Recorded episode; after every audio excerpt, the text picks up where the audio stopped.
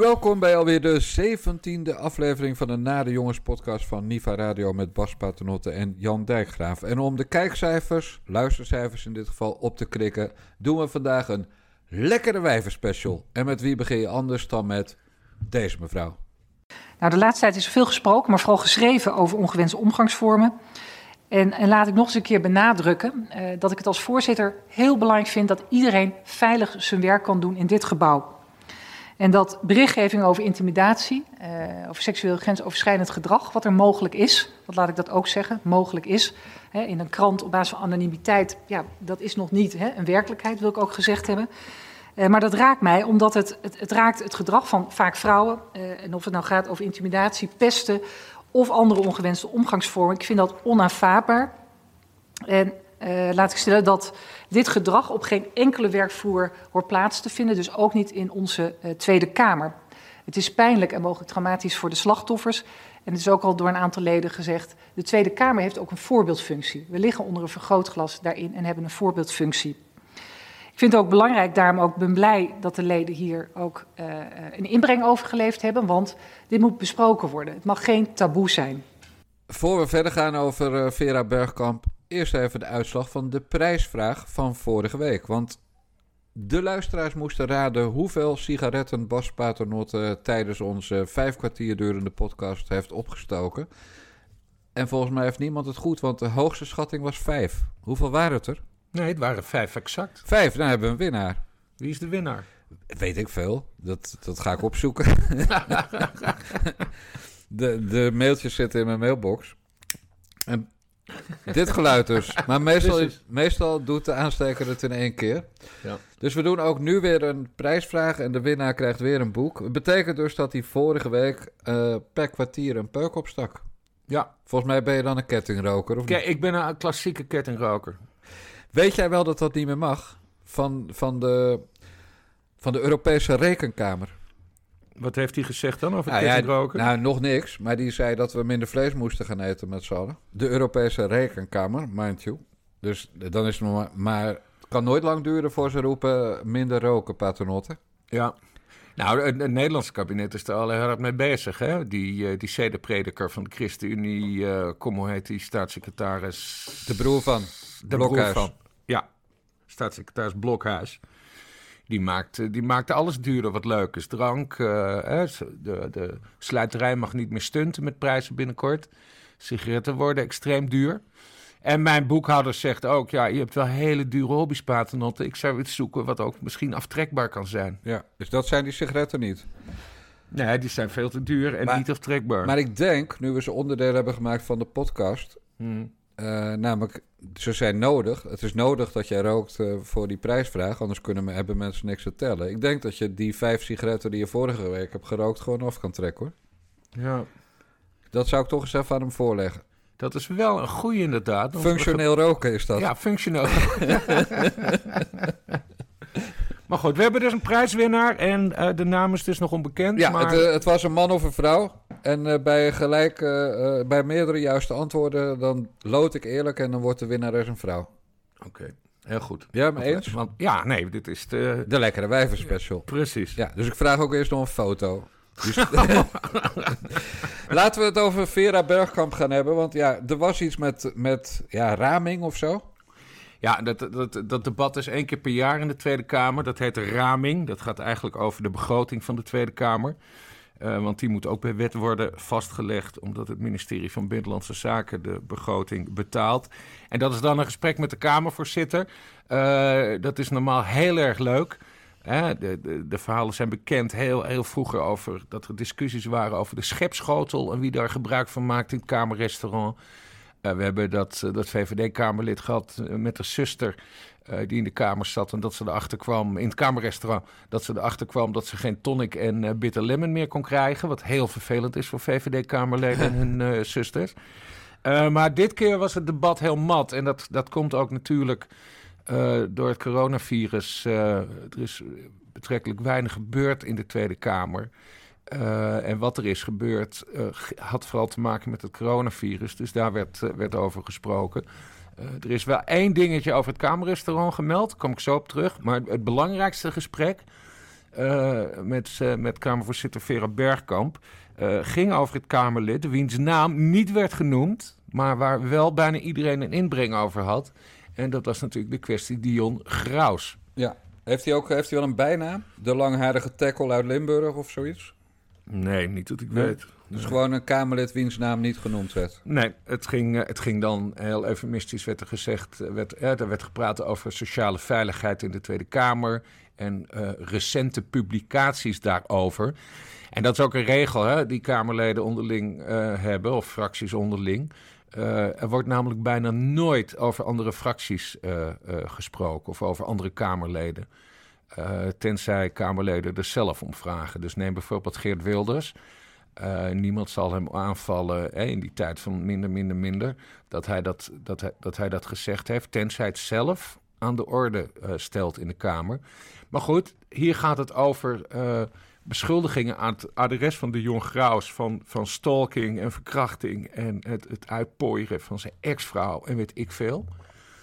En ja, dat konden de Kamerleden niet aan uh, zich voorbij laten gaan. Maar dat is dus het aardige wat je hoort in dit fragment van Bergkamp. Ze zegt van ja, het moet hier veilig zijn en dit en dat. Maar ze kan er helemaal niks aan doen. En dat zegt ze ook letterlijk. Hè, want je hebt een adviseur integriteit en je hebt een commissie integriteit. Maar die kunnen helemaal niks zolang er geen aangifte is gedaan. En tot nu toe heeft niemand aangifte gedaan tegen, tegen Dion Graus. Die zelf trouwens wel naar een onafhankelijk onderzoek heeft, uh, heeft gevraagd. Maar wanneer dat uitkomt, dat weten we nog maar helemaal niet. wie moet dat onderzoek doen dan van hem? Daar heeft, heeft hij zelf iemand ingehuurd? Nou, dat heb ik hem dus gevraagd. Want hij kan dus die adviseur integriteit van de Kamer zelf uh, uh, vragen. Uh, maar hij kan ook een extern iemand vragen. En dat was een beetje onduidelijk van dat persbericht van hem. Wie heeft hij nou gevraagd? En uh, daar heb ik hem een appje over gestuurd. En normaal reageert hij altijd, maar nu zweeg hij in alle talen. Dus dat is, nee, het is een beetje onduidelijk hoe dat zit. Ja, dus, dus Dion Graus die gaat eerst naar de rechtse barbecue op de Veluwe. En dan kijkt hij, uh, kijkt hij wie hij daar kan vragen als voorzitter van, zijn, van de commissie... Die, zijn, die onafhankelijk onderzoek moet doen naar zijn al dan niet wangedrag. Ja. Zo moet het, ja. Dus wij van WC Eend. Nou ja, dat zou, dat zou kunnen, dat, dat, dat, dat het wordt. En, maar ja, het maakt allemaal niet zoveel uit. Het wordt pas relevant als een vermeend slachtoffer gewoon aangifte tegen hem doet. Ja, en dat gaan ze niet doen. Althans, Eh, zijn, nee, zijn ex heeft dat natuurlijk een keer gedaan en die aangifte weer ingetrokken. Ja. Maar de, de laatste gevallen waar het over ging, of het laatste geval waar het over ging, die heeft dus het advies van Ariep om aangifte te doen genegeerd. Ja. En begrijpelijk, want aangifte doen heeft voor vrouwen helaas weinig zin in dit land. Ja. Tenzij je verwondingen kan laten zien of geluidsopname hebt. Ja. Maar Dion Graus doet, heeft zelf opdracht gegeven voor een onderzoek. Ja. En jij weet niet aan wie en niemand weet aan wie. Nee, niemand weet aan wie. Dus bij wijze van spreken heeft hij daar eh, ongehoord Nederland voor gevraagd. Ja, of, Willem koopt- Engel. Of hij koopt tijd, of je weet het niet. Of zijn moeder. Ja, Of ja zijn, waar, zijn waar. Zijn moeder, waar die officieel niet woont. Hè? Nee, Maar- precies. nou ja, maar bedoel, daarom, eh, helaas woont hij daar niet. Anders, kon, anders konden ze het eh, aan de keukentafel regelen. Ja, maar wat is een onafhankelijk onderzoek als je zelf bepaalt wie het instelt en niet vertelt wie dat is? Nou ja, nou, dat is dus eh, de hele kwestie. En zo heeft hij dat wel vaker gedaan. hè? Toen die, die, die mishandeling van zijn eerste vrouw aan het licht kwam... toen heeft hij volgens mij ook zelf een onderzoek gedaan. En dat, echt letterlijk zelf. En dat, dat werd een document. En toen zei Geert Wilders van... "Nou, ik vind het wel overtuigend zo. Ja, dit is een beetje eh, ja, wat elke inbreker ook zegt. Trouwens, iedereen die in de gevangenis zit, ze hebben het allemaal niet gedaan. Dus als ze allemaal hun eigen onderzoek mogen, mogen doen voortaan, dan kunnen we bezuinigen op, de, op, de, op het gevangeniswezen. Ja, ja. Maar nee, maar wa- wat het vooral aangeeft, is dat die Vera Bergkamp dus hele grote woorden heeft over integriteit. En dat we als Kamerorganisatie veilig moeten zijn. Eh, maar ja, ze kan helemaal niks doen Nee. als er geen aangifte wordt gedaan. Nee, maar wat mij ook nog opviel was dat ze ook... Ik weet niet of dat in die, eh, dat, dat debat over de ramingen was... maar dat ze ook gisteren nog gezegd schijnt te hebben eh, dat weer... dat Ariep hem formeel niet de toegang tot het gebouw had ontzegd. Ja. Dat klopt, want dat kan een Kamervoorzitter helemaal niet. Maar de kwestie is natuurlijk, heeft Ariep dat wel informeel gedaan? Heeft ze wel gezegd, vriend, even lekker die kop van jou niet meer zien als ik hier ben. Behalve bij debatten. En, en dus wat Bergkamp doet met die ontkenning van... eh, met dat formeel he- heeft de voorzitter hem niet toegang tot het gebouw ontzegd... is ook een beetje eh, ja, doen alsof er niks aan de hand is. Ja, ja. Dat is, dat is toch wel kwalijk, denk ik. Kijk, dat is een beetje het geheim van het presidium. Hè? Dus dat is de Kamervoorzitter en haar eh, ondervoorzitters. Eh, eh, eh, Martin Bosma is bijvoorbeeld ondervoorzitter, lid van de PVV-fractie. En die reed bijvoorbeeld heel vaak met eh Kadia Riep, mocht hij mee in de dienstauto, terug samen naar, naar Amsterdam als ze een lange dag hadden gehad. Eh, dus ik neem aan dat Ariep in ieder geval Martin Bosma op de kwestie heeft aangesproken. En dat er in ieder geval over is gesproken. Eh, verder gaat deze week het nieuwe presidium dus, waar Martin Bosma nog steeds in zit, maar wat nu wordt geleid door Vera Bergkamp. eh, met die, die commissie integ- integriteit praten. Dus dan zal het onderwerp ook wel aan de orde komen. Maar dat zijn allemaal geheime vergaderingen. En je moet maar hopen dat daar iets, eh, iets uitkomt. En er komt niks uit. Nee, maar ik bedoel qua wat er is besproken. Dat, dat iemand dat dan lekt of zo. Ja. Dat, maar dat, dat Ariep zich hier actief mee bemoeid heeft, dat, dat is zeker. En ik, eh, dat kan niet anders dat zij met, eh, met Martin Bosma, eh, met wie ze eh, die het goed met elkaar kunnen vinden, eh, hier ook hebben over, over hebben gesproken natuurlijk. Je weet dat ik eigenlijk alleen maar geïnteresseerd ben in Slees en Dirt. Is er nog wat gebeurd op de achterbank tussen Den Haag en Amsterdam of niet? Nee, daar werden, daar werden wel grappen over gemaakt. Maar het was eerder dat er een. eh, het was eerder dat eh eh, eh, Ariep en ehm, eh, de tweede, toenmalig tweede man van eh, de FVD-fractie, advocaat eh, eh, meester Theo Hiddema, eh, het wel heel goed met elkaar konden vinden. Maar er is nooit verder bewijs voor gekomen, maar ze, ze hadden wel lol met elkaar. Bas, we zijn met een lekkere wijverspecial bezig. Nog even één ding over Bergkamp. Ik kreeg ook door dat ze had gezegd dat het reces, komende zomervakantie dus, voor Kamerleden een echt reces moest zijn. Kortom, ze moesten vakantie nemen, zoals ik een reces altijd al noem. Want ze hadden zich helemaal uit de naad gewerkt tijdens de coronacrisis. En je weet wat er toen gebeurde in Eestega, bij Jan Dijkgraaf. En niet alleen omdat ik geen kont heb en wel een buik. Mijn broek zakt af. Want dat is toch gewoon niet normaal? Nee, we hebben het hier eerder over gehad, hè, over die werkdruk van Kamerleden. Er zijn 150 Kamerleden. 20 daarvan die doen het toe. Ja, De rest zijn backbenchers. Nou, daar heb ik al jarenlang een stelling over. Je moet die portefeuilles beter verdelen. Dus niet één woordvoerder justitie, maar drie woordvoerders justitie in één fractie. Als je fractie groot genoeg is. Dus het is helemaal niet zo dat iedereen nu daar eh, op zijn tandvlees loopt. Nee, ja, de, de, de, de top, de top 10 of de top 5 of de top 3, hè, nagelang de grootte Ja. van de fractie. Ja, die hebben zich helemaal uit de naad gewerkt, uiteraard. Maar er zijn ook heel veel lui die bij wijze van spreken Netflix het op de bank hebben gelegen. ja. Maar sowieso, dit jaar hebben ze een negen weken verkiezingsreces gehad. Terwijl Ja. ze geen campagne mochten voeren. Nee, maar daarom, het is ook allemaal... Het is, ook Het is toch allemaal gelul? Ja. Ik, kijk, ze kan, niet voor, ze kan niet voor het kabinet spreken, Die hebben hard Eh, gewerkt. eh, maar die hebben wel heel hard gewerkt. Zelfs Misschien- Hugo de Jonge. Zelfs Hugo de Jonge, Ja. exact. Maar ze lult dus uit de nek. Ja, ik vind van wel. Ja, dan hebben we dat even vastgesteld. ik vind dat het veel te, veel te overdreven. Nee, als, het echt, als ze echt iets goeds wil doen, eh, dan moet ze erop aansturen dat die fracties beter de taken verdelen. Dat Ja. ze efficiënter gaan werken. Oké, volgende lekkere wijf.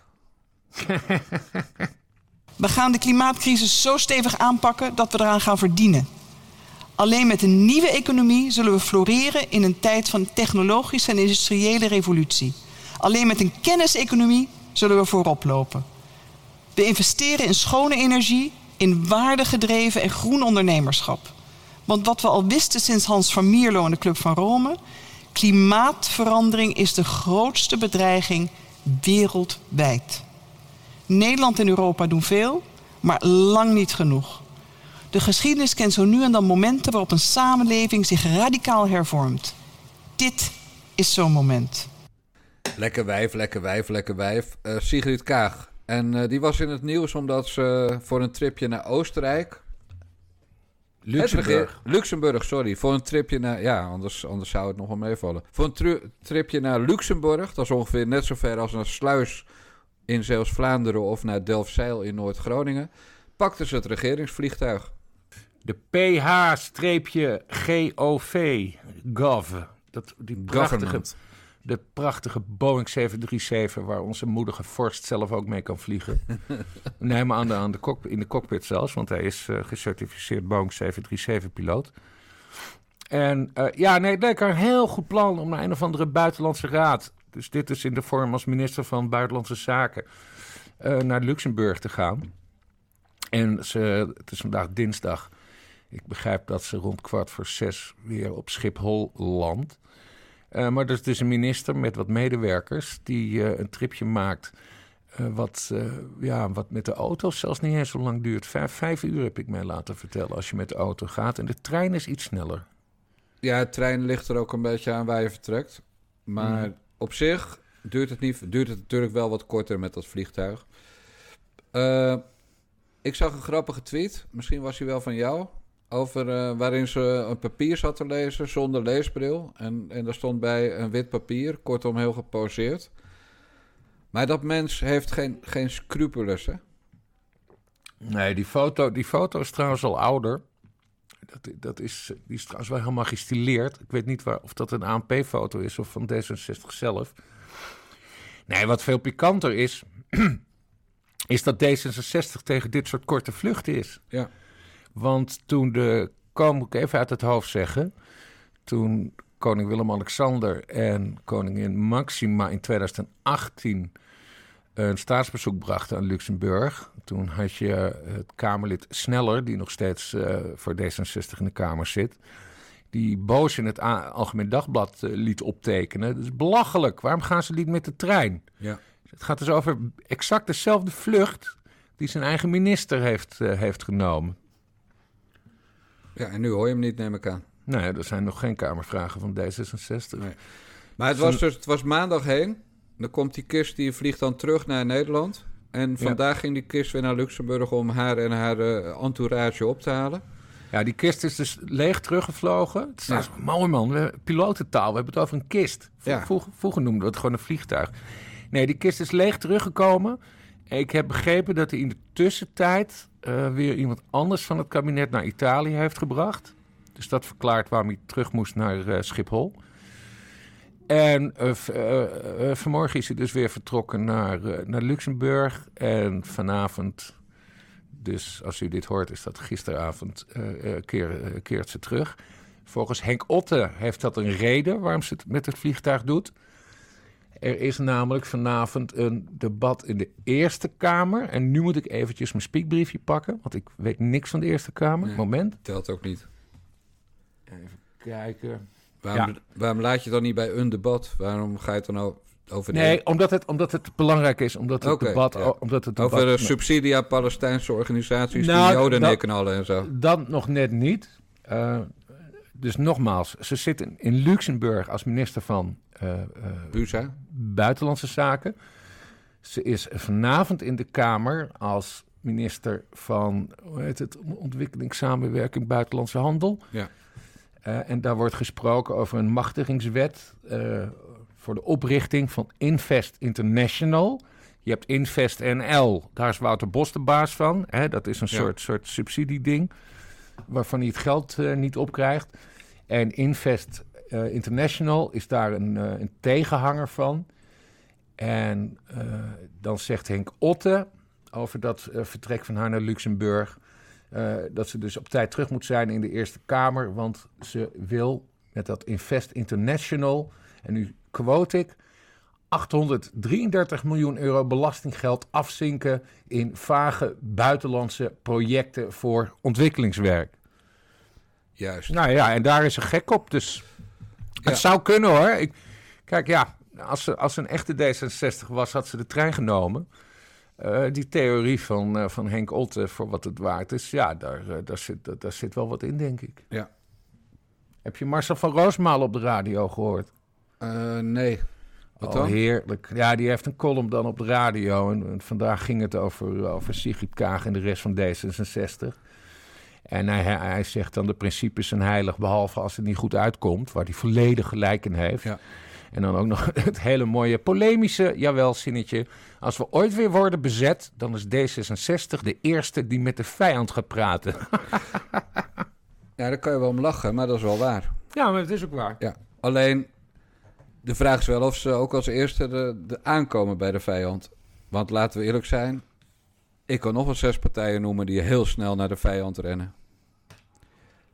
Ja, maar ik, ja, Maar waarom... waarom Het, hangt af, het hangt af van de vijand, hè? Ik bedoel, we weten dat GroenLinks bijvoorbeeld... Nou ja, misschien moeten we dat allemaal niet maar hardop zeggen. Ja, zeg het maar. Ja, maar gewoon partijen die, die soms niet helemaal doorhebben tegenover wie ze staan. Dus Ja. dan moet je denken aan hè, in termen als islam en dergelijke. Eh, extremisten. Ja, dan, eh, GroenLinks komt dan op, D66 komt, eh, komt op. Aan de andere kant trouwens. SP komt af en toe op. aan de andere kant Forum voor Democratie met een grote voorliefde voor, voor Moskou en, en, en Syrië. Ik ben dus geen pro, pro-Rus. hè. ik ben een, een NAVO-man. Ik vind dat we allemaal de NAVO moeten steunen. Nou, daar denken Forum voor Democratie jongens anders over. Dus mocht, mocht de rode beer ooit het land binnentreden... dan, dan zie ik die Forum jongens ook wel met een vlaggetje langs de kant staan. Ja, overdrijf niet zo, man. Ja, nou, dat is een beetje polemiek. Ja, maar, maar zo, eh, zo dom zijn ze toch niet? Kijk, nee, maar ik vind het, ik vind het wel Ze opmerkelijk. hebben hun eigen goeroe. Ze, ze hebben helemaal niks eh, met Poetin. Ze hebben Thierry. Nou ja, ze hebben dus straks Forumland natuurlijk. Ja, Dus, ja. precies. Ja, ja. En er was vandaag ook weer iemand in het nieuws van Forum. Van, hoe heet hij nou? Die gast uit eh, Zuid-Holland. Ja, weet je, eh, ik ben eigenlijk dat hele Forum, joh. Ik ben het zo vergeten. Bedoel je Gideon van Meijeren? Die bedoel ik, ja. Ja, met een rare piepstem. stemmetje. Ja, maar die, die was weer in het nieuws. Die is Hij heeft een bijnaam. Die heeft wel een bijnaam. De Wat marmot. De, de marmot? Ja, omdat hij van... Hij heeft heel raar haar en hij heeft een gek Oh, ja. stemmetje. Ja. De marmot. ja, maar echt, je moet dat kapsel zien. Het is een soort kompover. Ja, maar het wordt wel een Zonder beetje... dat hij kaal is. Het wordt wel een beetje eh, een dierentuin daar. Dus we hebben, we hebben de rat. Nou, daar kan je wel twintig namen bij invullen. Hmm. We hebben de kakelkip. Hmm. Eén. Eh, eentje is nu uit de Kamer naar het kabinet gegaan, Dylan. Maar we hebben nog de andere kakelkip, Bente Bekker. Dan hebben we de marmot. Ja. Nou, we hebben heel veel schoothondjes. Namelijk iedereen die in de coalitie zit. Ja. En ja, het is gewoon een dierentuin. Ja. En, eh, en het aapje op de, bovenop de apenrots, dat was Mark Rutte. En dat is nu de mevrouw waarover wie we het net hadden. Die, die vliegt, me- madame.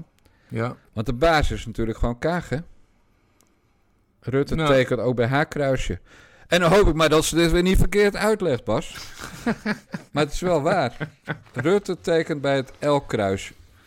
Oh god, krijgen we het weer hoor. Krijgen we weer Ja. een, een, boze, een boze Ilse of eh, Leon of hoe al die kinderen ook mogen heten. Die, eh, die, uit, eh, die in het PR-team van D66 zitten. ja. Maar Kaag is de baas. hey, het wil niet lukken hoor, met lekkere wijven vandaag. Nee. Dus ik gooi er even een, een Rotterdamse in. Eh, ook import Rotterdamse trouwens. En die heet Mireille. Ik weet ook hoe hij daar staat. En heel veel mensen hebben denk ik het beeld van... oh, dat gaat je makkelijk af, dat doe je even. Je schudt het uit, uit je mouw. Maar ik, ja, ik weet gewoon dat dat niet zo is. En dat hij altijd wel zenuwachtig is voor een debat. En dat het hem ook heel veel, eh, soms eh, best wel spanning oplevert, weet je wel. Dus ja, dan natuurlijk, wat heb je dan nodig op zo'n moment? Niet iemand die zegt wat je wel had moeten doen of niet. Maar gewoon, eh, je, ik vind je topper, succes, kusje. Ik hoop dat de mensen deze hoorden van jou. Ja. Twee hè, inmiddels. Of, of zijn we al een drie? Nee, de eerste was een geluidseffect. Dit is de tweede. Oké, nou. Twee stuks.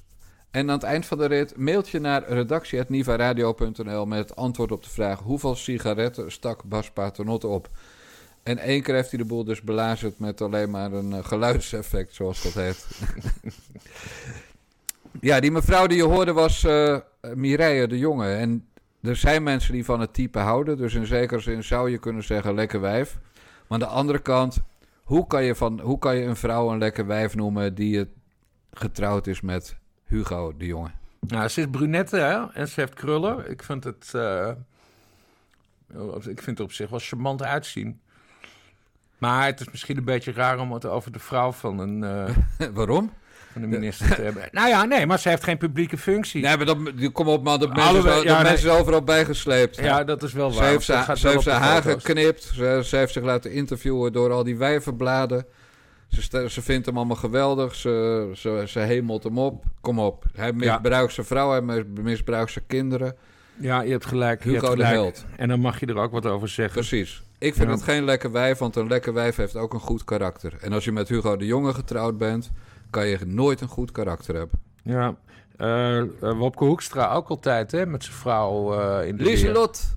Lieselot. Ja, nou, Wopke Hoekstra gaat natuurlijk nog een stap verder door zijn kinderen ook te exploiteren. En een van zijn kinderen is natuurlijk, heeft natuurlijk kanker gehad. Ja. Ja, en dat moet dan ook uitgebreid op tv. Ik haat dat, echt waar. En dat is, dat is allemaal begonnen met die vreselijke Wouter Bos, met die lege kinderwagen. Toen Ja. kreeg je Diederik Samson ook met een, eh, eh, een meisje met beperkingen, moet ik het zo zeggen. Want anders krijgen we dat weer. Ja. Zeg maar een, een, een kind wat eh, zuurstoftekort had gehad of zoiets, weet ik veel. Maar ook dat werd geëxporteerd. En als ze dat nou doen buiten de verkiezingscampagne, ge- gewoon hun kinderen laten zien, akkoord. Maar ze, Ja, ze, doen het altijd, ze doen het altijd in de verkiezingscampagne. Eh, Ja. Met Wopke Hoekstra en, eh en Lieselot is trouwens iets grappigs aan de hand. Dat, dat, dat had ik eerst niet door. eh, tot, het een, tot we een paar eh, Prinsjesdagen verder waren. Hij loopt altijd met het koffertje naar de Tweede Kamer. nou ja, pre-corona dan.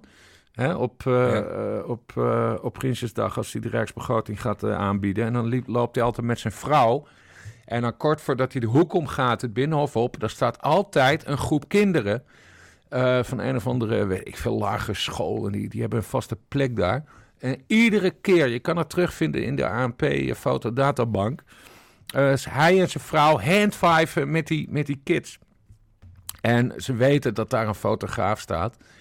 En het, eh, nou, het, deed altijd wel een beetje presidentieel aan. Volgens mij denken die kinderen ook dat hij dan de, de de premier basis is. van het land.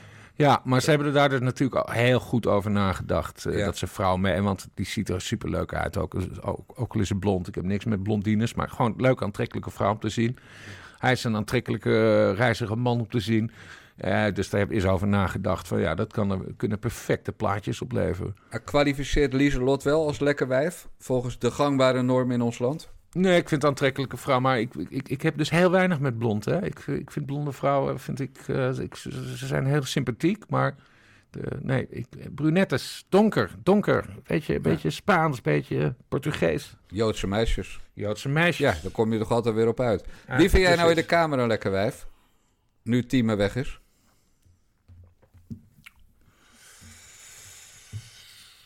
Ehm, ja, het is makkelijker als we die term lekker wijf weglaten. Wie vind jij nou in de Kamer? Savannah Simons is een hele aantrekkelijke vrouw, vind ik. Niet mijn type, maar een hele aantrekkelijke vrouw. Weet zich Want fantastisch te kleden. Ehm Atje Kuiken, blondine, P van de A. Doet hele goede nagelbehandeling. Heeft altijd dieprode nagels. Kleedt zich heel leuk. Lilian Marijnissen. Hele goede...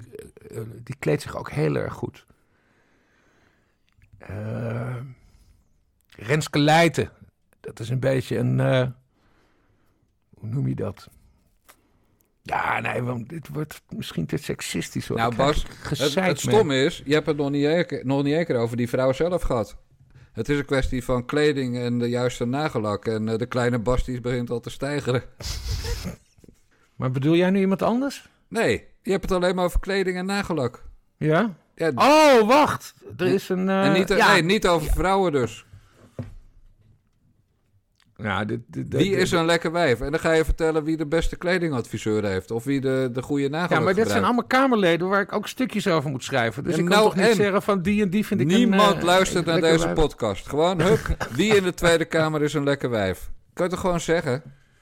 En mevrouw Paternotte luistert ook niet. Jawel, die luistert ook Ja, en die dat- was laatst ook al boos. Toen Waarom? We het over een andere, ja, toen we het over een andere vrouw hadden. Over wie dan? Wie. Ja, weet Ja, ik niet meer, tuurlijk maar wel. Ze was boos. Ze was boos. Tuurlijk Nou, weet zeg jij, dat. en wie vind jij een lekker wijf? Jan niemand.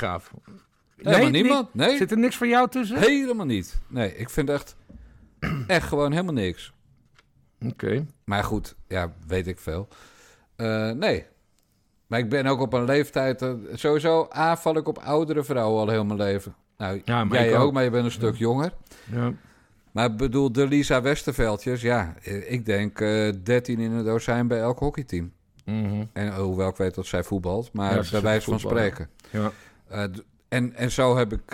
nee, ik vind inderdaad Marijnus, die vind ik heel apart. Maar lekker wijf, ja, weet je. Het zijn natuurlijk... Ik, dat jij nou in zulke termen praat, maar ik doe dat Oh eigenlijk mijn nooit. god, jij, jij gooit het op, ik niet. Ik Ja, als vraag. getrapt. Ik ben erin getrapt, Jesus fucking Christ. Nee, de- ik heb er van de meeste een diepe afkeer. Eh, en, en een van de ergste, maar die is nu uit de Kamer. Twee, de twee ergste. Madeleine van Torenburg, waar jij hoog van opgeeft, vond ik echt een vreselijk mens. De arme lady, die was zo goed op justitie. Zo zonde dat ze weg is. Vond ik echt een vreselijk mens. En de aller, allerergste. Als het de laatste vrouw op aarde was, werd ik homo. Nee, dat hoeft Juist, Bas, dat heb jij goed gedaan. Ja, keihard aanpakken die lui. Ja, keihard aanpakken bij de grenshaal. Die, ja. Die klimaatsnol van de VVD. Oh mijn god. Oh, we gaan niet Nou, zoveel gezegd nee, op krijgen. nee, Bas, op het moment dat je je uithoereert aan een bepaalde partij, in dit geval de klimaathandel, de zonneschermboeren, eh, de, me- de mensen die windmolens bouwen, en dat doet die Dylan. Dylan is een van de initiatiefnemers van de, van de Klimaatwet en het Klimaatakkoord. Dan ben je gewoon een, een hoer. En een Ja. ander woord voor hoer is snol. Dus zodra ik daar klimaatsnol van maak, dan mag dat gewoon. Oké. Maar Dylan, sowieso hou ik niet van te mager. Hè? Eh, het kan zijn dat het door een ziekte komt, anorexia. Nou, jammer, maar dan vind ik het niet aantrekkelijk als het gaat over lekker wijf. Maar ik vind Dylan gewoon een, een vreselijke gratenbaal met een vreselijke stem en een ongelofelijke kutkarakter. En dat zo iemand staatssecretaris wordt, is echt ongelooflijk. Ongelooflijk. Ja, en dan ook dat- meteen met die Minnesma hè, van, eh, hoe heet die club? Eh, nou ja, die klimaatclub. Oh, de, ehm, oh. Ja, we vergeten die namen, maar ze zijn wel de baas Ja. in Nederland. De, de lui die aan de basis van het klimaatakkoord staan. Juist. Ja. Ja, met dat soort lui meteen eh, babbelen met Rutte samen. En ja, Rutte voelt er wat voor de plannen van mevrouw Minnesma. Flikker Ja. toch op, joh. Demissionair kabinet, weet je wel. Maar Ja. goed, Dylan is dus het tegendeel van een lekker wijf. En ik weet ook dat andere mensen er anders over denken. Nou, persoonlijk kan ik er nog aan toevoegen... ik heb een hekel aan honden. Dus vrouwen die constant twitteren over hun hondje... Eh, ik ben mijn hond het uitlaten, dat doet ze ook nog... Ja, die vallen gewoon 100% af bij mij. ja. Maar die stem, Bas, kom op. Stel je voor, Want- want stel je voor dat dat een orgasme krijgt. Jezus Christus, man. Daar moet je er niet aan denken. En dat je dan 's morgens wakker... Goedemorgen, goedemorgen. Zet een kopje koffie, zo misschien een croissantje. Lekker, oh, gezellig. Ik denk niet dat zij het gaat zetten, hoor. Ik denk dat ze gewoon verwacht dat het, aange- dat het geleverd wordt. nou goed, we hebben weer vrienden gemaakt. Maar waarom ik nou eigenlijk Mireille de Jonge eh, had gedaan... was omdat ik las op Twitter van Bas Paternotte... dat hij een bloedhekel heeft. Niet alleen aan de politicus Hugo de Jonge... maar, nee, ook, maar ook aan, aan, de als persoon. mens. Ook Ja. als mens, als persoon. En zo ken ik jou helemaal niet. Nee, ik ben, je weet, ik ben in principe een heel genuanceerd man. En ik ben ook heel, heel, heel vaak bereid mensen hun zwakheden te accepteren, hè, want niemand is perfect. Maar er deugt gewoon helemaal niks aan Hugo de Jonge. Echt alles, alles, alles staat me in hem tegen. Zijn presentatie, zijn, politieke handelen, zijn loopje, zijn schoentjes, zijn gebabbel. Beste mensen, beste mensen. Eh, eh, Oh, met zijn dochter, met zijn dochter bij- het jeugdjournaal. Het, het, alles aan die man is verschrikkelijk.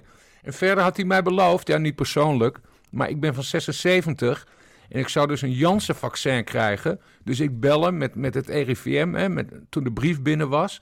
Maar toen had de jongen besloten eh, dat het Janssen-vaccin opeens niet meer verdeeld mocht worden.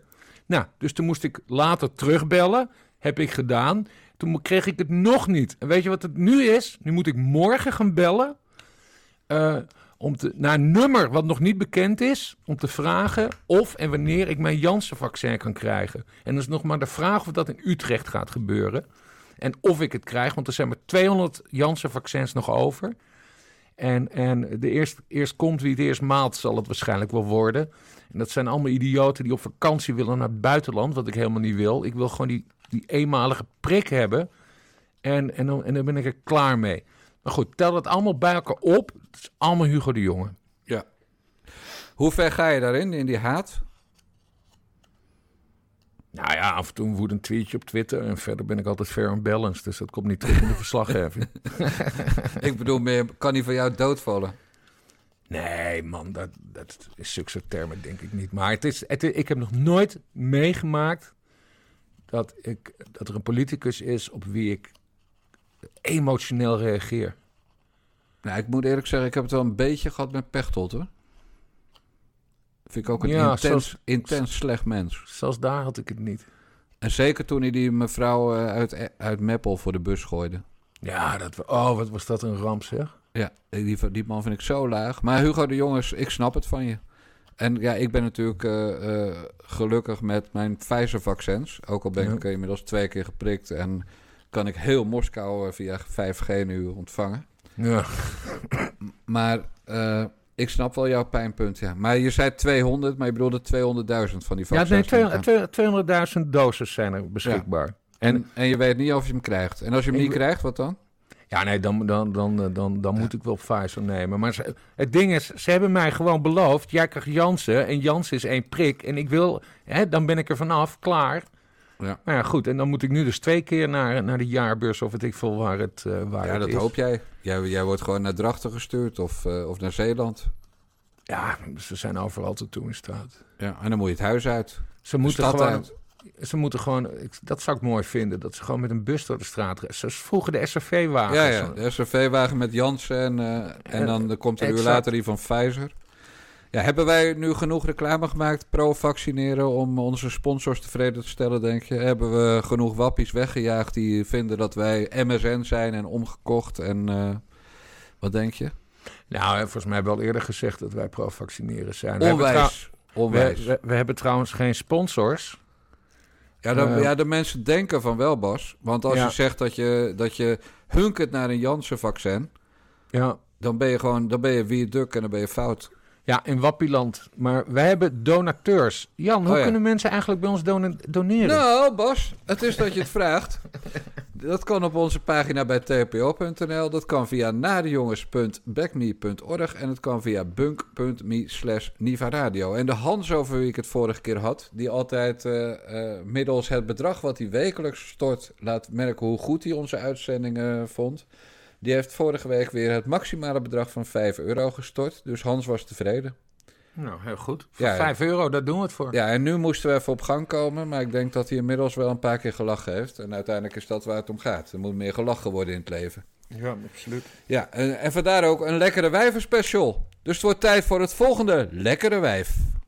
Zoals u eh, gezien heeft, eh, heb ik eh, om half twee het eindverslag eh, aangeboden aan de voorzitter van de Tweede Kamer. Eh, en bij dit verslag heb ik twee documenten met bijlagen meegestuurd. met daarin de resultaten van het inhoudelijke deel van mijn opdracht. Ehm, en natuurlijk ook mijn eindverslag, wat ik heb gemaakt over het geheel van deze formatieperiode. Uh, en zoals ik vaker heb uh, aangegeven, is het inhoudelijke deel van mijn opdracht uh, goed gegaan. u kunt dat ook nu bevestigd zien in alle stukken. maar verliep het politieke deel natuurlijk een stuk lastiger. en dat zal ook voor u niet als een verrassing komen. Ja, lekker natuurlijk echt, echt, echt, echt een grap in dit geval. Ik ken uh, de vader, of kende de vader van, van Mariette Hamer, Koos Hamer. Was een uh, volleybalverslaggever. Dus die kwam ik tegen in mijn tijd als volleybalverslaggever. Om precies te zijn, halverwege de jaren 80 van de vorige eeuw was dat. En ik weet bij god niet meer waarvoor Koos Hamer schreef. En of het überhaupt gepubliceerd werd wat hij deed. Maar hij zat altijd op de perstribune. En ik kan je zeggen, uh, Mariette Hamer lijkt niet op haar moeder. Nee, was die moeder leuk van Koos? Nou, dat weet ik niet, maar Kooshamer was gewoon lelijk. En... oh, dit is echt zo'n slechte nee, uitzending. Kooshamer was niet lelijk als man. Het, het was een man met een markant hoofd. En, en Ja. dat hoofd heeft uh, Mariette Hamer. Uh, net als, uh, maar nog meer dan haar broer trouwens. Mark Hamer, die bij de publieke omroep werkte. Ja, nee, werkt. wacht even. Daar wil ik wat over vragen. Ja, doe Want maar. er was vanmiddag, daar gaan we het straks over hebben, persconferentie van Hamer over haar verslag van de informatie tot nu toe. En toen kreeg ze wat vragen over hoe ze de pers gaat informeren. En toen zei ze, mijn broer is ook journalist. Ja, Mark Hamer. En waar werkt hij dan? Want ik had nog Nou, nooit de NOS. gehoord. Die, uh, die doet uh, van die reportages uh, voor, op Radio 1. Oh? Je hebt nog nooit van gehoord? Die man die is al, al 30 jaar op de radio. Echt, ik wist het niet. Nee, ik luister ook geen radio. Maar goed, de, de neus, zeg maar, en, en de kinstructuur en alles... Mhm. eh, dat is, is Mariette Hamer gewoon een kopietje van vader Koos. Grappig, En hè? meestal als dochters heel erg op hun vader lijken... komen daar geen lekkere wijf uit. Nee. Nou, dat is, dat, dat is het geval. Maar laten we ter zake komen. Mariette Hamer heeft haar, heeft haar rapport eh, gepresenteerd. En wie heeft er geluisterd? Bas Paternot. Nou ja, heel, heel- heel bijzonder is het niet. En eigenlijk is het ook al bijna oud nieuws, omdat het gisteren al, eh, al rondzing, rondzong. Eh, het komt er vooral op neer dat eh, Mark Rutte en Sigrid Kaag, eh, als ze eindelijk uit het vliegtuig is gekomen, een, een, proeven of een aanzet tot een regeerakkoord gaan schrijven. Daar krijgen ze geloof ik twee weken de tijd voor. Verder wil Hamer, net zoals de Kamervoorzitter trouwens, dat iedereen een beetje rust krijgt. En dan zouden ze half augustus zouden ze dat document kunnen voorleggen. En dan gaan kijken eh, hoe dan verder en met welke partijen en dit en dat en bla die bla. Eh, belangrijker is, is dat er eerst nog een Kamerdebat komt. En dat is deze week. eh, over hoe het informatieproces tot nu toe is verlopen. En Hamer zegt dat ze door wil als informateur. Maar het is nog helemaal niet zeker dat dat zo is. Want dat is niet aan haar. Dat is aan de Tweede Kamer natuurlijk. die gaat bepalen hoe het proces nu verder gaat. Ja, de meerderheid. En die gaat het natuurlijk prima vinden dat Hamer doorgaat. Want Hamer is lekker bezig met klimaat, met eh, het Marrakesh-verdrag invoeren. Kortom, met al die dingen die, die links zo graag wil. En, Ja. en dat gaat ze gewoon doen, want Hamer is helemaal toppie-toppie. En als iemand kan polderen en de boel weer bij elkaar kan lullen, is het Mariette Hamer. Ja, maar goed, het duurt allemaal wel extreem lang. Hè? Ik bedoel, de, de, de, verkiezingen voelen al als een eeuwigheid eh, geleden. Ja, En we zijn nog steeds geen steek verder. ruim drie maanden, ruim honderd dagen. Ja, Ja. En, en half augustus weer eens een keer praten is over twee maanden. Dus dan zijn Ja. we vijf maanden na de verkiezingen. ja. En als, dan is het kabinet er nog niet. Maar het record gaan ze toch niet verbeteren? Oh, ik weet niet eens wat het record is. Maar Zeven maanden. Is dat zeven maanden? Ja. Ja, ja, ja, ja. Half oktober en eh, toen waren de verkiezingen, zeg ik het goed? Ja, zeven maanden, het laatste kabinet. Ja. Nee, maar weet je wat de pest is, Bas? Vroeger, weet je wel, toen wij jong waren, namelijk altijd, als er eh, verkiezingen waren geweest, of als een kabinet was afgetreden, dan werd een kabinet demissionair. En dit kabinet dendert gewoon door. Ja. Dendert en met sneltreinvaart. Hè. Het is niet normaal hoe snel alles er doorheen wordt gejast. Dus Rutte vindt het inmiddels, inmiddels wel best. Eh, Hoekstra vindt het met zijn zes zeteltjes in de peilingen helemaal wel best. Alleen Kaag die heeft nog een beetje drang, eh, maar ook niet veel, want die kan ook lekker doordenderen. En we weten dus nu hoe Kaag denkt over principes. Dus die, hè, die ruilt ze in eh, als er iets anders eh, tegenover staat. Juist. Dus nee, het allerbeste zou zijn is als al die lui gewoon even de koppen bij elkaar steken en dat ze het huidige kabinet voortzetten. En dat is dan misschien niet wat de kiezer wil, maar dit duurt allemaal veel te lang. En no way dat Mark Rutte samen met de PvdA en GroenLinks gaat regeren. Sowieso, het is een security risk van heb ik jou daar als we GroenLinksers in een kabinet krijgen. Ja. Ik bedoel, come on, dat is, Koud, levens, dat is veel levensgevaarlijk. En dan, dan hebben ze toegang tot informatie waarvan je helemaal niet wil dat GroenLinksers daar de beschikking over hebben. Kijk, PvdA is natuurlijk een bestuurderspartij. En ik denk dat die uiteindelijk ook wel eigen voor hun geld zouden kiezen, mochten ze tot een combinatie toegelaten kunnen worden. Als Kaag dat accepteert. Eh, precies, maar nee, maar het, het meest enge is, is GroenLinksers in je, in, in je kabinet. En het is ook heel belangrijk dat GroenLinks niet meedoet, omdat we dan eindelijk van Jesse Klaver af zijn. Ja. Dat zou een zegen voor het land zijn. Ja, Hoewel die natuurlijk best wel vleugellam is. ja het is nu al afgelopen, maar hij, hij heeft het laatste duwtje nodig. En dat is dat, eh, eh, hè, dat ze dus falen met kabinetsdeelname. Ja. En dan moet hij maar iets anders gaan doen. Ik begreep dat eh, Hamer ook had vastgesteld dat het wantrouwen tegen Rutte is weggeëpt door de tijd. Ja, maar alles hebt weg eh, met de tijd bij Mark Rutte. Ja, maar hoe is dat mogelijk? Zelfs, kiezers vergeten Ja. dat ze eigenlijk tegen hem waren. En dan, en dan maken ze alsnog grootste partij van hem. ja, het is natuurlijk bij alles zo dat de tijd eh, eh, veel wonden hield. Dat is niet voor Ja. niks een spreekwoord. Maar het is toch God geklaagd.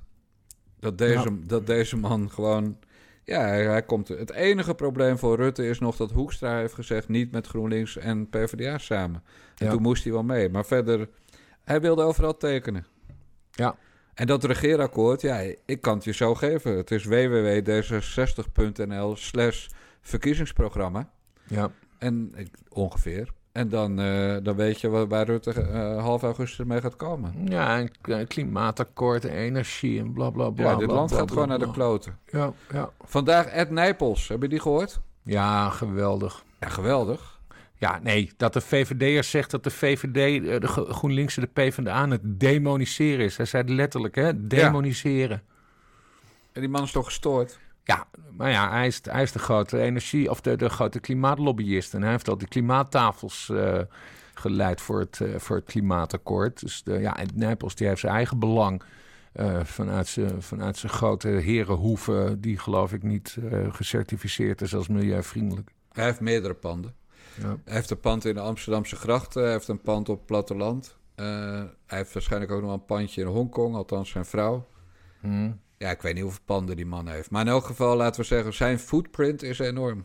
Ja, het is een ecologische footprint. Ja, net als Sigrid Kaag. Vier huizen, voor zover wij weten. Hè? ja Vier ja, huizen. Koophuizen. ja. Wat dat doet met eh, zeg maar, mensen die, die in de woningnood. Als iedereen, als iedereen vier huizen gaat kopen. Jezus man. Je weet dat ik dankzij de Martien Meiland biografie best een huis erbij zou kunnen kopen. Van mijn pensioengeld. Ja. Ja. ik ga de woningmarkt niet verzieken. Ik ga al die, eh, die statushouders niet, eh, niet hun, hun huis eh, uit hun mond kopen. Je bedoelt dat je pandjesbaas zou ja, dat worden? ga ik toch niet doen. Ben jij gek? Nee, nee, nee. Maar Kaag geeft er vier. Ik ruik wel mogelijkheden hoor, daar in gaan. Want het is wel heel veel weiland wat we nog helemaal vol kunnen bouwen. Nou, ik zou best twee tiny houses in het weilandje naast ons huis willen neerzetten. Maar dan voor mijn eigen kinderen. Ja. Maar ze willen niet, Bas. Je, wil- je wil ze terug naar huis halen. Nou ja, als dat eh, niet in ons huis zelf, maar als ze in een tiny house naast eh, ons huis zouden wonen. ja, maar a- als logeerplek of als permanent... eh, Nou, per- wat mij betreft permanent. Dan help je Jullie- kinderen toch aan huisvesting. Dat is een groot probleem tegenwoordig. oké. Ja, maar willen ze in Ees gaan wonen? Nee. Nee. En ze hebben gelijk ook. ja, precies. Nee, ik snap dat wel. Dat is echt iets als je ouder bent. Wilde ik twintig jaar geleden in Ees te gaan wonen? Nou, toen begon het een beetje te komen. Maar ik ging pas ja, op mijn 44ste of zo. Ja, Ja, vlak nadat ik gestopt was met roken. Ja Dat was een hint. Dat was een hint. Ja, nee, snap ik. Maar op je 44ste ben je naar gaan gegaan. Ja. Kijk, ik ben nu dus 44. Nou, jij dat- zou dat ook moeten doen. Nee, maar ik vind dat dus toch nog jong. Want ja, ik woon nu gewoon op een gracht in Utrecht. Ik zou er niet aan moeten denken om naar, naar, het, naar het platteland te gaan. Terwijl ik het platteland wel ken, hè, want ik heb op het platteland gewoond. Ja. Ik sluit ook niet uit dat ik ooit nog een keer terugkeer naar het platteland. Maar 44. Het probleem is natuurlijk wel voor jou dat ik wel mobiel ben. Ik heb Ja. een Lada Niva Ja, en jij eh, een buskaart. ja. Nou ja, ik, ik, ga altijd Trein. Ubers. Ubers. Ubers. Nee, trein. Trein doe ik al lang niet meer. Ubers op in ja, trouwens ook een probleem. Ja, daar kom je niet eens met de trein. Nee, maar ook niet met Ubers. eh. Nee, hij Nou niet- ja, laat ik het zo zeggen. Als wij hier in Eersterhuis een Uber-chauffeur willen bestellen... dan zitten we wel even te wachten. Het is Dan niet zo dat je, dat je met een hartaanval... Ja, weet ik veel. Mijn Ja. nou van niet uit Eersterga. Nee. Voor zover ik weet, hè. Dat weet je. Ik weet wel dat er eh, mensen uit Eersterga inmiddels Marktplaats hebben ontdekt. Dus er wordt wel eens iets door mensen een paar huizen verderop verkocht via Marktplaats. Dus, dus de mo- het moderne leven gaat niet aan ons voorbij hier. is, eh, is dat Hives trouwens iets voor mensen in Eersterga? Dan- Ja, kijk, heel goed. Dan heel ga ik dat ook ja. doen. Ja. hey, volgende vrouw. Ja, ik heb gemerkt dat mensen het leuk vinden. Ja, het is voor mij, het was heel eerlijk wel een beetje een, tijdsverdrijf eh, tijdens de lockdown. Ehm, ik wist dat ik ooit zou moeten beginnen met TikTok om een beetje daar eh, een beetje bekend mee te maken. En ik heb die tijd daarvoor gebruikt. Hè. Laten we heel eerlijk zijn, je bent thuis. Zoveel heb je dan ook weer niet te doen, behalve dan content creëren voor Instagram. Er waren geen events zoals vandaag deze of shoots. Dat was allemaal even on hold gezet. Dus TikTok was voor mij eigenlijk gewoon een reden om, nou ja, eigenlijk soort van bezigheidstherapie. Ik wilde het ontdekken, ik had er eindelijk tijd voor en mensen vonden het ook nog eens leuk. En hadden een kant van mij gezien, of zien van mij een kant, die zij nog helemaal niet kennen. Maar mensen die mij wel kennen, die weten dat ik deze kant heb en dat ik dat leuk vind. Kijk, het is geen toeval dat ik nooit, bijna nooit, dansvideo's maak op TikTok. Niet dansen, maar daar ligt mijn passie niet in. Maar ik kan het wel helemaal obsessed zijn van de perfecte timing van synchroniseren van teksten bijvoorbeeld. Dat vind ik heel leuk. Ik, ik heb geen idee waar ik naar luister. Wie is dit? Jouw algemene ontwikkeling die houdt ook ongeveer op. Ja, bij de. Bij de uh, er was uh, weer een, uh, een geluidje. Jouw algemene ontwikkeling die houdt volgens mij e- echt op bij het buitenhof. Nou, voetbal en politiek. Dat, ja, dat zijn mijn voetbal sinds kort. Dit is een van de zelfverklaarde meest succesvolle vrouwen in de entertainmentindustrie uit Nederland. En aangezien jij alles van voetbal weet, het is de ex van Rafael van der Vaart. Ja. Rafael van der Vaart is tegenwoordig te bewonderen als een, een verticaal uitgedaagde uh, ed editie van Bas Paternotte. Kortom, nou, hij, hij, is wat hij is, uitgedijd. Hij is ook horizontaal uitgedijd, inderdaad. Want ja, dat bedoel ik. Verticaal ja. uitgedaagd. Nee, je zei verticaal, maar hij is horizontaal uitgedaagd. Ja, maar hij is kleiner oh. dan jij bedoelde ik, Bas. Oh, hij is oh. ook nog kleiner. Dus hij is en horizontaal en verticaal uitgedaagd. Ja. Maar goed, dit is dus zijn ex. En dan weet je wel wie het is, of nog steeds niet. Had zij ook niet een relatie met uh, Jan Smit? Uh, ja, voor uh, Rafael van der Vaart. Ja, dat ze toen dat hele huis heeft leeggeroofd. Dat de moeder ja. van Jan Smit woedend ik, was. Dat, is, dat ze zelfs de theedoek had wacht meegenomen. Even, want ik, ik heb ook wel eens Clarence Seedorf en, uh, en Edgar Davis door elkaar gehaald. nee, dat was ze inderdaad niet. Goed dat ik dat even, even bij voorbaat check. Dat was Jolante Cabau van Kasbergen. Die trouwde later met Wesley Snijder. Ja, die wijven lijken allemaal op elkaar. Dat is ook niet helemaal waar. Maar een beetje wel. Ja. Wacht eens even. En Sylvie Meis? Ja. En, en nee. En, ja. en dan had je een andere voetballer, Boularouche. Nee. En, en die had een vrouw. En ja. die is vreemd gegaan met hoe heet die verticaal uitgedaagde knakker? Over wie, we moeten het echt beter in het, in het draaiboek zetten, want ik, ik ben niet goed in die namen. Ja, ik weet niet dat ze is vreemd gegaan, maar je bedoelt Sabia en Engizek. Ja. Zeg maar een, een Dat was een vriendin een van Sylvie Meis en ze woonde in een Duitse stad. Ja, dat was de en, aller, aller, allerbeste vriendin. En toen is het misgegaan op een oud en nieuw feest. Dit komt allemaal uit mijn reptiele brein, hè? Dit is, heb ik maar ergens dat is wel heel opgeslagen. goed. Nee, maar dat is wel heel goed. Want Sabia, Sabia die was uh, uh, nadat ze bij Boularoes wegging, of daarvoor, weet ik veel. Maar die heeft inderdaad ook gedaan met Rafael van der Vaart. Ja, nou precies, dat bedoel ik. En om even aan te geven hoe oud het is. Ze is uh, vorig jaar oma geworden. Jezus. Maar ze is pas 42 hoor. Ze is jonger dan jij. Ze, ze, ze, is ook groot geworden in Duitsland, toch? Ze begon in een Nederlandse soapshow. En daarna werd ze de nieuwe Linda de Mol. Of Rudy Karel. Ik denk dat je nu uh, Sylvie Meis bedoelt. Ja. En die Sabia die heeft wel in de Duitse Playboy gestaan. En dat weet ik niet van mezelf, want ik koop de Playboy niet, maar dat weet ik van Google. Nee, maar Sylvie Meis heeft in Duitsland gepresenteerd. Ja, dat dat klopt. doet ze nog steeds. Ja, ja, dat klopt. Ja, ja. Ja, Sylvie Meis en Sylvie Meis is heel groot op, eh, eh, op Instagram. Ja, een vreselijk wijf trouwens. Ja. Maar kijk, het is heel simpel waarom ik haar even wil laten horen. Zij wordt nou door veel mensen wel gezien als een lekker wijf. Dus als je, als je de luisteraar hebt vermoeid met Mireille de Jong, Sigrid Kaag, Vera Bergkamp en Mariette Hamer... dan heb je ze natuurlijk eigenlijk gewoon weggejaagd qua lekkere wijven. Nou, dan is het wel goed om zeg maar zo'n zo'n ja, zo'n nuffig typeje even te laten horen. Dacht Ik ik, zit nu, ik zit nu wat, wat plaatjes van Sylvie Meis te kijken, maar het is mij allemaal erg gemaakt en eh, glad gestreken, gebotoxed. Er Ja, zit weinig bo- echt, echts aan. Botox zou ik niet weten, maar er is niks echt aan dat mokkel. Nee. Maar het ergste is ook bij haar die stem, dat theater, dat, dat neppige. Het is gewoon een grote nepper. Vreselijk Ja. mens. Ja. Ze heeft ook jarenlang een column gehad in een van de, van de glossies. Wie schreef die? Ja, zij niet. ben jij er al achter wie de column van André Hazes junior schrijft in eh, Veronica Superguide? Nou, ik begrijp dat hij het zelf doet. Dat Want, kan niet. eh, jawel, want hij was heel slecht, las ik op Mediacorant. Nee, maar de- in de eerste, in de eerste aflevering, want hij doet het maar eens per maand. Je moet, moet ook geen werk gaan lijken. Maar de eerste aflevering kreeg Guido dan aantrekker het verwijt dat hij hem geschreven had. En Guido ontkende. Toen heb ik aan Guido gevraagd wie dan wel.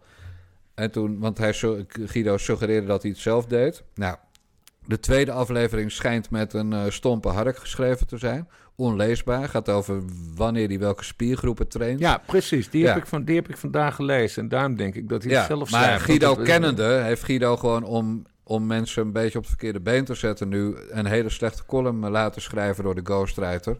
Ja. Zodat mensen denken, nou, dit is zo slecht... dat heeft hij misschien wel zelf geschreven. Terwijl het kan gewoon Uskanakjool zijn. Ja, hoe heette die gast van de Telegraaf die de columns van uh, Johan Cruijff schreef? Jaap de Groot. Jaap de Groot, ja. En bij, bij het AD wordt die van uh, Willem van Hanegem ook niet door Van Hanegem geschreven. Ik bedoel, het is mm. één grote wereld van ghostwriters. Niks mis mee, als je er maar een beetje eerlijk over bent. Nou, en behalve dingen over wie we het laatst hadden... die, die in, in NRC nog een column gaat schrijven, oud voetballer. Zeedorf. Zeedorf, ja. Ja, heb ik toevallig de laatste twee van gelezen. Is niet slecht. Oh, ik heb nog. Ik wist dat niet eens dat hij. En dat zeg ik nu niet om een bruine arm te halen bij Clarence Seedorf, hè? Dat snap je. Bruine arm, echt. Het is allemaal. Oh, het is zo niet inclusief, Jan. Oh, oh, oh we krijgen zoveel gezeik. Ik word daar zo. Ik ben er zo klaar mee. Dat schrijf ik ook tegenwoordig gewoon in elk briefje als ik de kans krijg. Ik ben, ik ben er helemaal klaar mee. En het is heel goed dat je het woord inclusief laat vallen, want dat is een mooi bruggetje naar Barbara Barend. Ja, Joods meisje. Zeker. Roodharig. De dochter van uh, dat is grappig. Ze, wordt, ze is de dochter van Frits Barend, Joodse meneer. Aardige kerel, daar heb ik echt uh, veel respect voor. Een, een integere man, dat zeg ik ook niet vaak. Dus complimenten, complimenten, complimenten.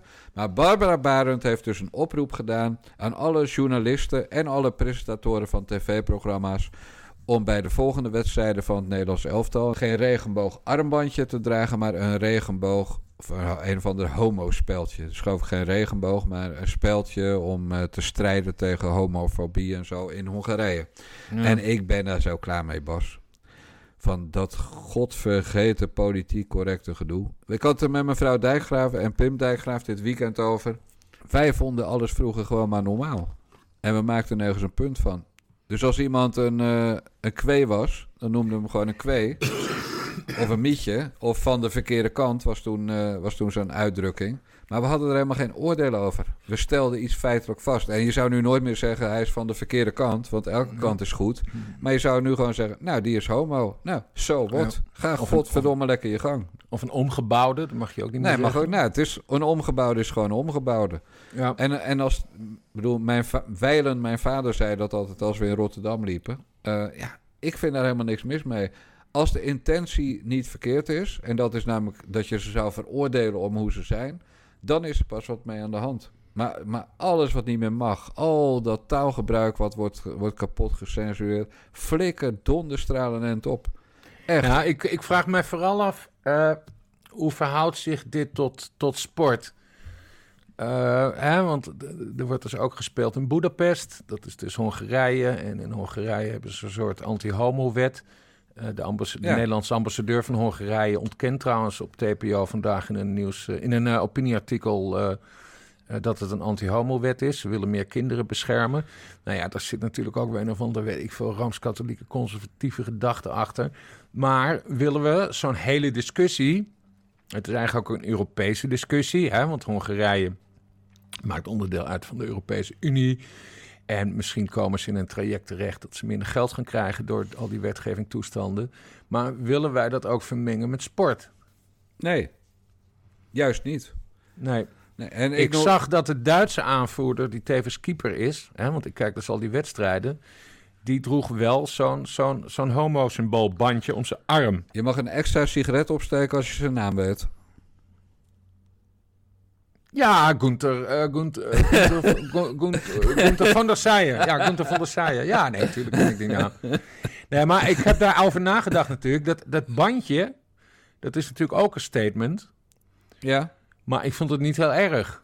Zo'n volledig stadion uh, in die homo-vlag omtoveren. Denk ik van, ja jongens, dan maak je het wel allemaal heel erg groot. Nee, maar...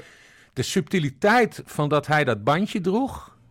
Dat heeft veel meer effect dan, uh, dan dat we, dat we niet naar Boedapest gaan of dat we een heel stadion in München gaan verlichten. Oké, maar wat zijn nou de erge problemen op dit moment in de wereld? Even los van honger en dorst en zo. Uh, maar zeg maar in de luxe westerse wereld. Dan moet je dus een bandje, zo'n regenboogbandje aan, omdat je tegen homofobie bent. Maar je moet een t-shirt aan eh, met een hashtag MeToo, omdat je tegen eh, misbruik van vrouwen bent. Ja.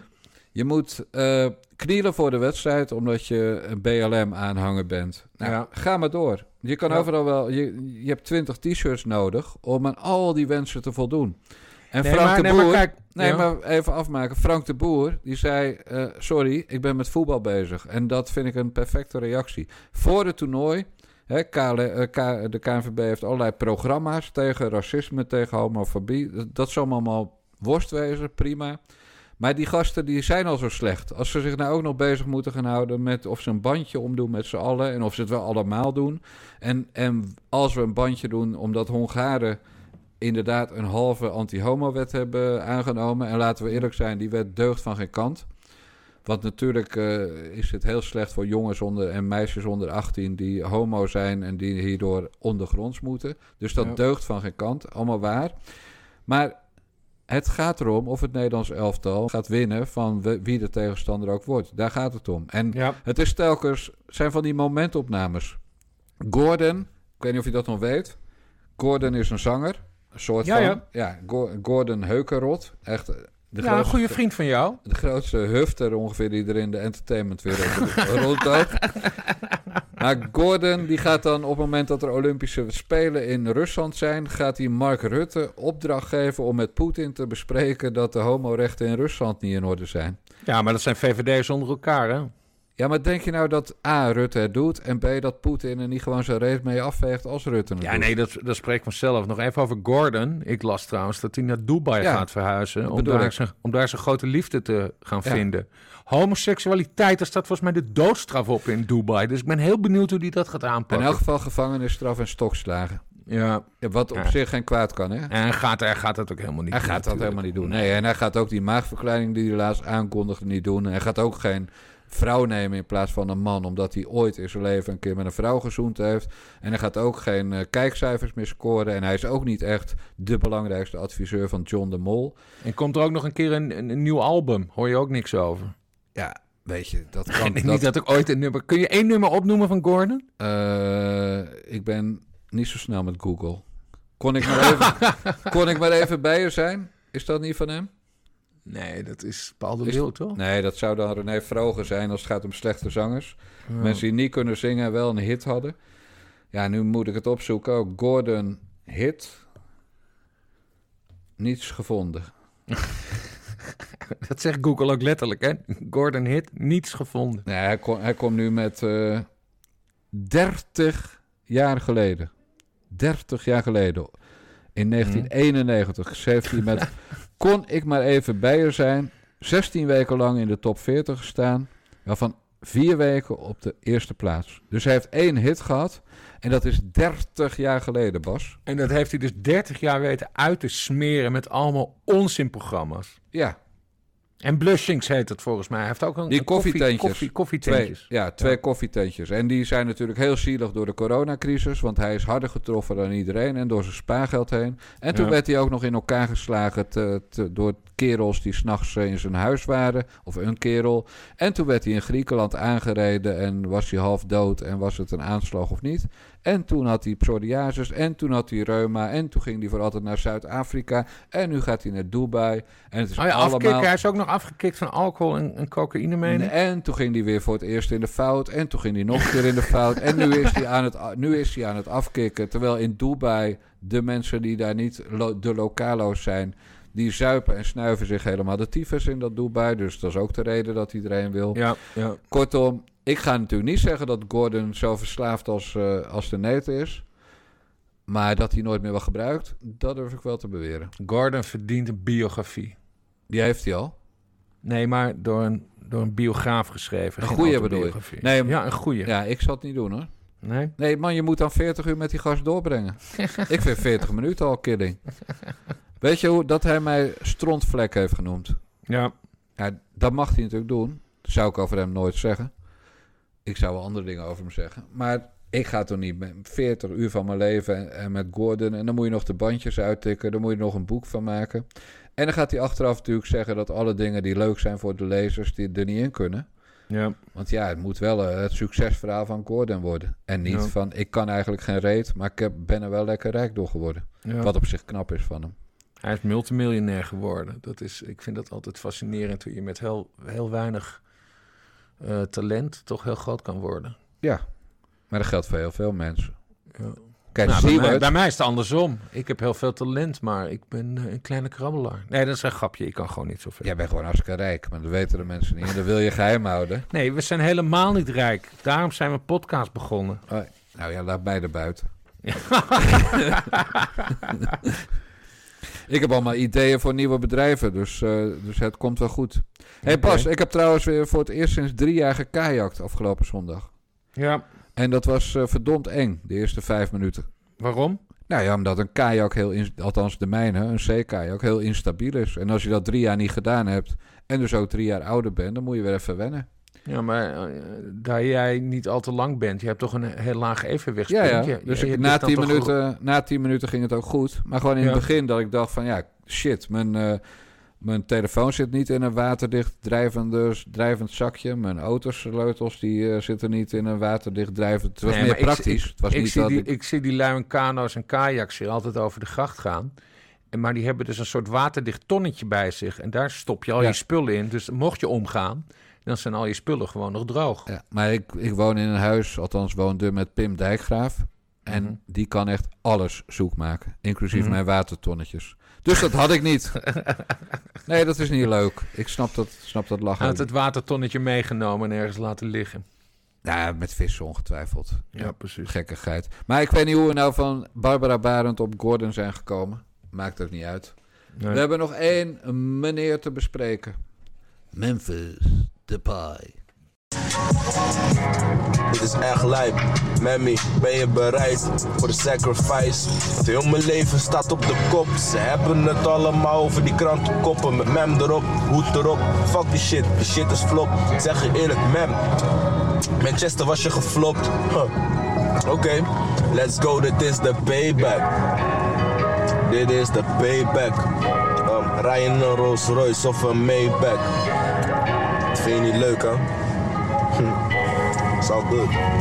Hey, want dit is mijn leven, ik heb niets gekregen.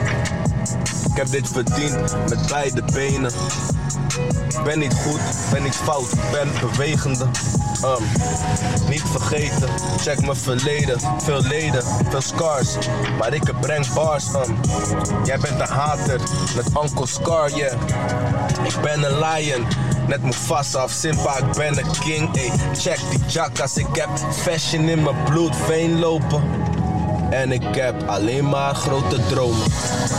Ja, Memphis Depay. Eh eerst een eh, rectificatie. Gek op rectificaties. Ja, want we hadden het vorige week eh, hadden we het dus over eh, Memphis. En dat hij niet meer eh, Depay wil heten wegens gedoe, van, eh, wegens gedoe met zijn vader of zo. Waar hij geen contact meer mee wil hebben.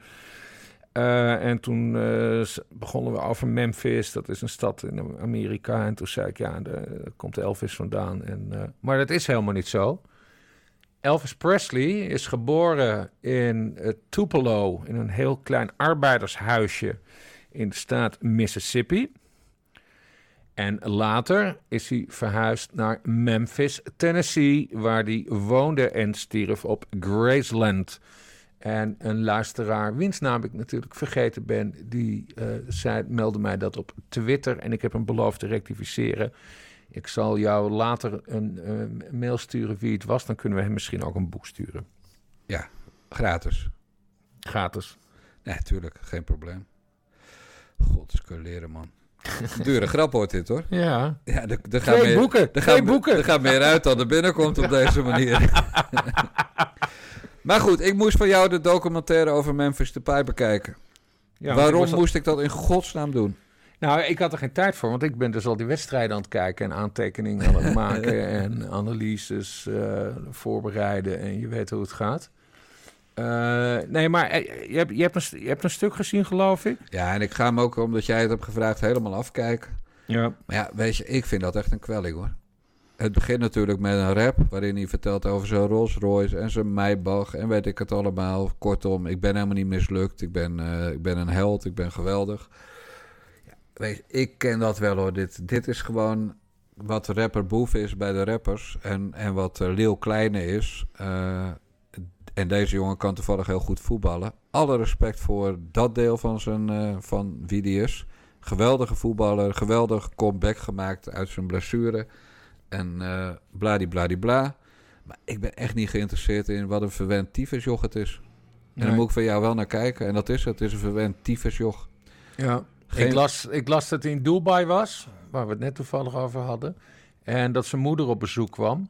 En dat is dus allemaal gefilmd. Ja. Eh, maar toen deed hij niet open, want hij was niet thuis. Ja, dat dus. ja, dat, dat, fuck is dat? je moeder is een soort heilige, hè? Ook op ben je niet goed met je moeder, maar dit flik je dus gewoon niet. Nee, Nee, en wat heeft het Kreng gedaan? Hij heeft een boerderij voor zijn moeder gekocht. En eh, daarmee, eh, de, de mens eh, was alleenstaande vrouw, geloof ik. Heeft, heeft zich het eten uit de mond gespaard om hem die voetbalcarrière te, te kunnen Ja. te geven. En wat is dan je dank? Nou, je flikkert er een boerderijtje. Je koopt een boerderijtje voor een paar ton en je koopt het af. Ja, Maar als je moeder toch verdorie naar Dubai komt en je hebt geen oorlog met je moeder, hè, want dan moet ze helemaal wegblijven uit Dubai. Maar ja, dan ben je toch gewoon thuis. En, ja. dan, en dan kan je zeggen dat is vergeetachtigheid. Nee, dat is het niet. ja. Kijk, die jongen zijn hele lichaam staat vol met plakplaatjes en met letters. Dus hij had er best bij kunnen zetten. Mama, woen- woensdag dinsdag, 6 uur. Ja, precies. Woensdag 6 uur, mijn moeder. Ja, dat had hij toch kunnen doen. ja. En dan, eh, dan natuurlijk niet, eh, of hij had het misschien wel moeten laten tatoeëren, dat ze elke week komt. Maar dat vind ik wel zo'n dieptepunt. En weet je, het, ik ben natuurlijk een oude lul aan het worden, maar ik ben zo blij dat mijn kinderen niet zo zijn. Dat we ze gewoon nog ouderwets hebben opgevoed. Want dat is gewoon disrespectvol. En dat is hij natuurlijk ook. En, en hij is een van de drie zwaarste activisten in het Nederlands elftal. Met Virgil van Dijk, die nu geblesseerd is. En die eh, Gini Wijnaldum. ja. Jongens, hou nou toch op. Over eh, moeders en voetballers, hè. Edgar Davids.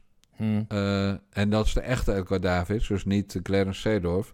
hm. Die, eh, zijn moeder werd een keer bezocht door eh, onze oud-collega Fred de Brouwer van Panorama. Ja, Voor een interviewserie met ouders van Ajaxide. Dat was in 1995, als ik het goed heb. dat was een prima format, als ik het zo hoor. Absoluut. Maar volgens Fred de Brouwer, en je weet wat, dat ik dat er altijd bij moet zetten, woonde die mevrouw in een flatje waar het behang van de muur kwam dweilen. Ja, Dus Edgar Davids was een eh, topvoetballer toen bij Ajax. En die zou zijn moeder dan in een flatje, ja, een Agenebisch flatje laten zitten. Ik zeg dus niet dat het waar is. Ik zeg dat Fred de Brouwer dat vertelde. ja. Even eh, als disclaimer. Maar het zou kunnen. Nou, Edgar Davids vind ik trouwens een hele aardige, intelligente gast. Alleen iedereen die te jong op een voetstuk komt, ja, wordt gewoon vaak een vervelend kutkind. Patrick Kluivert rijdt iemand dood, heeft nooit contact opgenomen met de familie van die man. Nee. Dat soort types, en daar zitten er helaas veel van in de voetballerij. Maar ook, en die zijn nog veel erger, in de rapperswereld. Want kijk, voor voetbal moet je talent hebben op het niveau van eh Depay en Davids. Maar voor drie woorden, eh, voor spoken word artist zijn, heb je alleen maar een entertoets nodig. Ja. En om een beetje rapper te kunnen zijn, heb je alleen maar de hulp van eh Top Notch of van Ali B nodig. Ja, ik zou zo bij Topnotch eh Ja, aan ik de vind- gang kunnen. ik Nee, vind dat jij dat ook eh, moet doen, Bas. Maar ik zal een hele kleine rap laten horen. My bitch, my hoe, rapper do you so, say yo. Kijk, dat is gewoon het, het hele ding. Ik ruik handel. Ja. Ja. Zal ik er volgende week ook een doen dan? ja, de volgende week op Niva Radio, de rap podcast. Jan Dijkgraaf en Bas Paternotte. Yo! Ja, met mijn Maybach en mijn Rolls. ja, dat hoort er wel bij dan, toch? Niet? Oh man. Nee, ik, ik, Ja. ik vind het op zich wel een goed idee. Oh. Want, want het is ook het is zo makkelijk. Het enige verschil tussen normale mensen en rappers... is dat er een van de deuntje onder zit... en dat ze gewoon op de verkeerde plek in een zin een punt zetten. En een hard return. Gesprek over... Memphis en anderen, veel eisenden. Nou, kan het nog niet, maar ik ga oefenen de komende week. Maar jij hebt zeker talent. Dus ja, nee, ik word gewoon jouw manager. Ik denk Ja. dat, dat jij... Jij moet volgende week alles rappen en ik ga, ik ga je vermarkten. Ja, en daarna een biografie. eh Bas, eh, Bas Paternotte, Leef op de straat. Top notch. ja. Ja, nee, ik, ik zie het zitten, Bas. Hey, eh, maandag speelt het Nederlands elftal. Eh, waarschijnlijk tegen een van de volgende drie ploegen: Portugal, Duitsland, Frankrijk. En van jou wordt verwacht eh, dat je de uitslag eh, voorspelt. Nou, ik heb mij natuurlijk even verdiept. Hè? Tuurlijk. ehm, Alle wedstrijden gezien. alle wedstrijden gezien, Ja. aantekeningen gemaakt. Aten Mos gebeld. Kijk, Frankrijk won met 1-0 op dag 1 van Duitsland. Ja. Duitsland wint vervolgens met 4-2 van Portugal. Eh, als dit wordt uitgezonden, dan moet Duitsland tegen Hongarije, zeg ik eh, uit het hoofd. ja? Ehm, ik, heb, ik, heb, ik heb geen idee. Maar ik denk dat Duitsland dan de sterkste is. Normaal winnen van- gesproken want- wel, Ja, ja. want, ze winnen van, want ze winnen van Portugal. En Portugal heeft die, eh, heeft die ene jongen, Ronaldo heet hij of zo? Nee, hoe heet hij? Ja. Die geen cola wil drinken. Ja, Heb je die. dat gezien? Ja, Ja, ja, wel, heet hij wel Ronaldo? Ja. Oké, nou, zie ik zit er wel in. En ja, en, Fr- en Frankrijk ken ik niet zo goed, dus... eh, nee, ik hoop dan dat we tegen Duitsland moeten, want dan wordt het een echte uitdaging. Portugal kunnen we hebben, Frankrijk ook, denk ik. Dus ja, het is heel moeilijk om een voorspelling te maken, omdat ik nog niet weet tegen wie we gaan. Eh, zolang Dumfries maar in de eerste helft zit. Denzel Dumfries, my main man.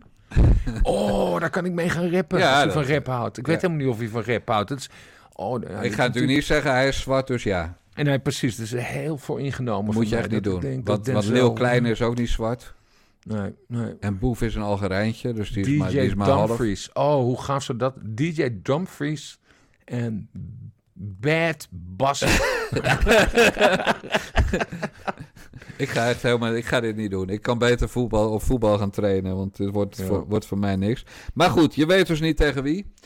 nee. En je weet, en je ik weet heb- ook niet ik- wat. Maar gaat Nederland door? Ik, ik heb als kind natuurlijk meegemaakt eh, het 2 to 1. Dat was die eh, halve finale van het EK wat we wonnen in 88. Want Ja. we wonnen, en iedereen denkt, of althans, dat dacht ik zelf ook heel lang...